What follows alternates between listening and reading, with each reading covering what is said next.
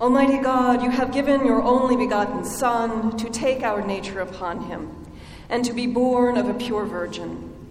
Grant that we who have been born again and made your children by adoption and grace may daily be renewed by your Holy Spirit.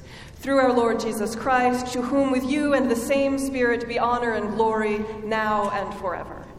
Amen. Amen.